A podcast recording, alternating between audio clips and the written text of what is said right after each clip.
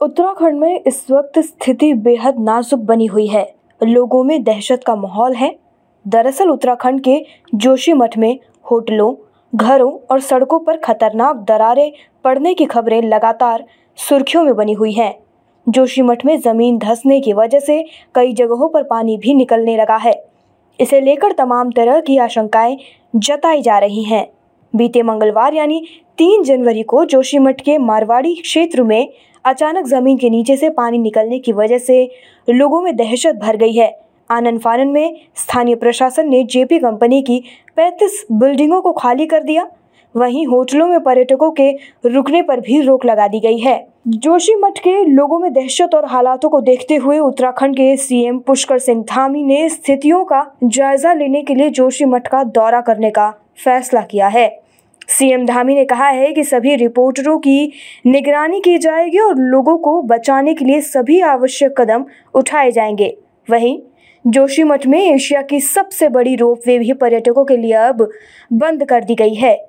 जोशीमठ में ज़मीन धंसने और दरारों में से पानी रिसने की घटनाओं की वजह से लोगों ने प्रदर्शन भी अब वहाँ पर शुरू कर दिया है। प्राकृतिक आपदाओं की संभावनाओं के चलते उत्तराखंड के कई इलाके अति संवेदनशील माने जाते हैं। इन संवेदनशील इलाकों में एक नाम जोशीमठ का भी शामिल है। इसी वजह के चलते कई पर्यावरणवादी और सामाजिक कार्यकर्ता जोशीमठ में किसी बड़ी प्राकृतिक आपदा आने की संभावना जता रहे हैं।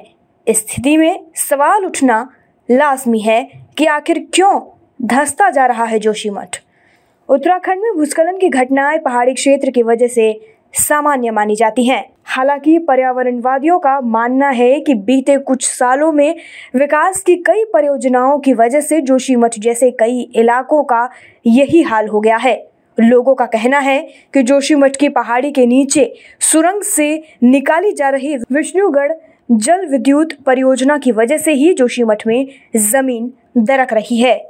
पर्यावरणवादी के अनुसार प्राकृतिक आपदाओं के लिहाज से काफ़ी संवेदनशील माने जाने वाले सिस्मिक जोन पाँच में आता है। अब आपको बता देते हैं कि प्रशासन का इस पर क्या कहना है। जोशीमठ में ज़मीन धंसने से हालात चिंताजनक बने हुए हैं। मीडिया रिपोर्ट्स की माने तो जोशीमठ का निरीक्षण करने गई टीम ने प्रशासन को कई सुझाव दिए हैं और इन पर तुरंत फैसला लेने को कहा है।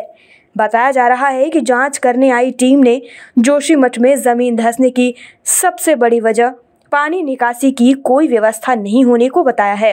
हालाँकि लोगों का कहना है कि जो ज़मीन के अंदर से निकल रहा पानी काफ़ी मटमैला है और सीवर का नहीं है।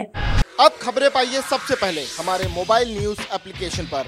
एंड्रॉइड या आईओएस प्लेटफॉर्म पर जाइए एच डब्ल्यू न्यूज़ नेटवर्क को सर्च कीजिए, डाउनलोड कीजिए और अपनी सुविधानुसार भाषा का चयन कीजिए। खबरों की भीड़ में अपने काम की खबर पाते रहिए।